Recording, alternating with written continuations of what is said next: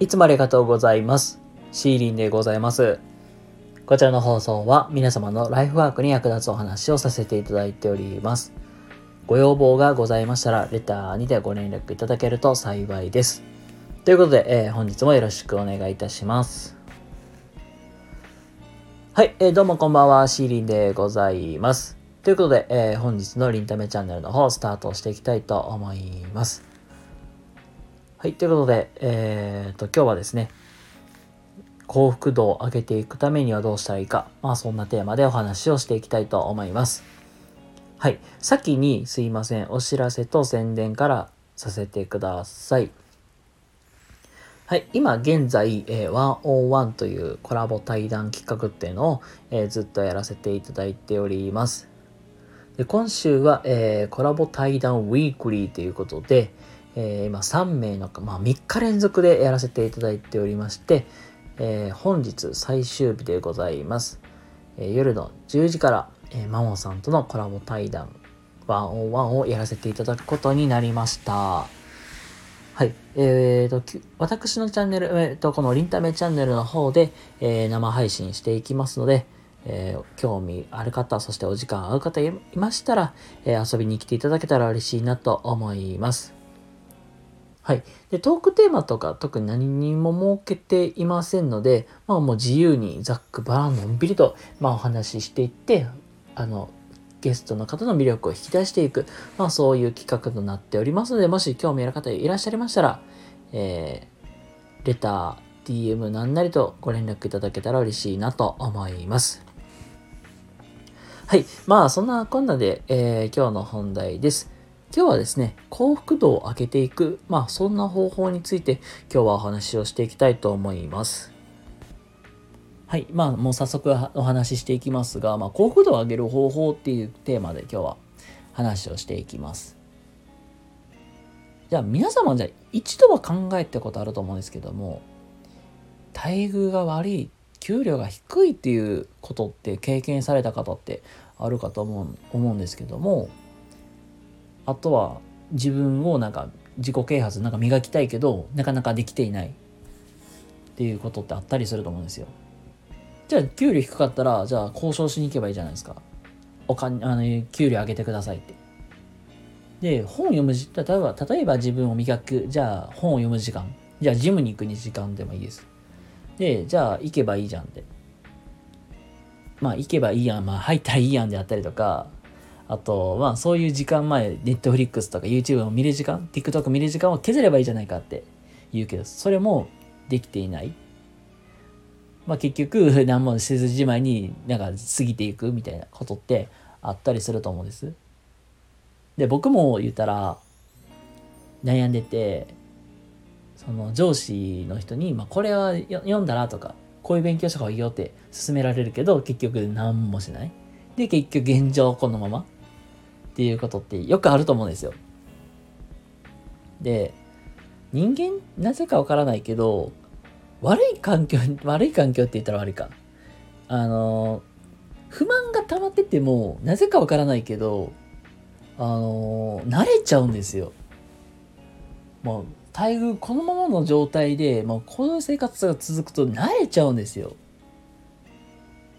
で、なんか常になんかそう大きな変化を求めてないみたいな特徴があるんですよ。で、で多くの人はその自分のまあ幸福度とか生活の質を上げるために、じゃあさっきの給料が低いとか待遇が悪いという例で言ういう例で例えたら、じゃあ転職をするっていうのも一つの方法じゃないですか。じゃあそれでじゃああ、あの自分の希望が叶う場合もあるし、まあ、叶わない場合もいろいろありますが、まあ、要するにみんな大きく環境を変えようとするわけじゃないですか。まあ、図書館行くとか本屋に行くとか、まあ、そういうちょっと行動を変えるっていう習慣を入れたらじゃあ幸福度が上がるのかと。これ答え言いますと環境を変えてじゃあ幸福度が上がるかといえば答えはノーなんですよ。ノ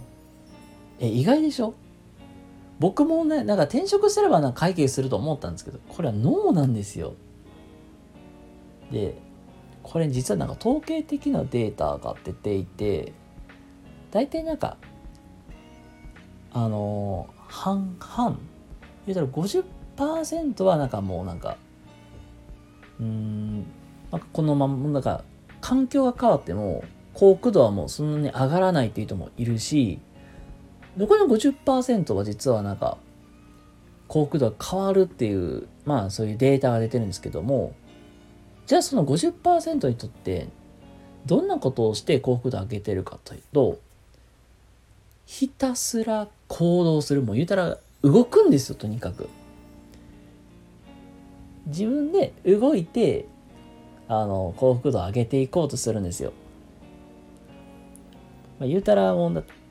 あの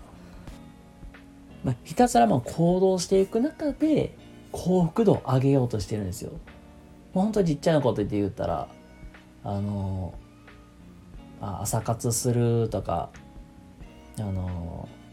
ちょっといいことしてみようみたいな。でそれでなんかまあそれでまあ効果が出たらちょっと幸福度が上がるっていうまあとにかくやってみるみたいな感じで動くんですよ。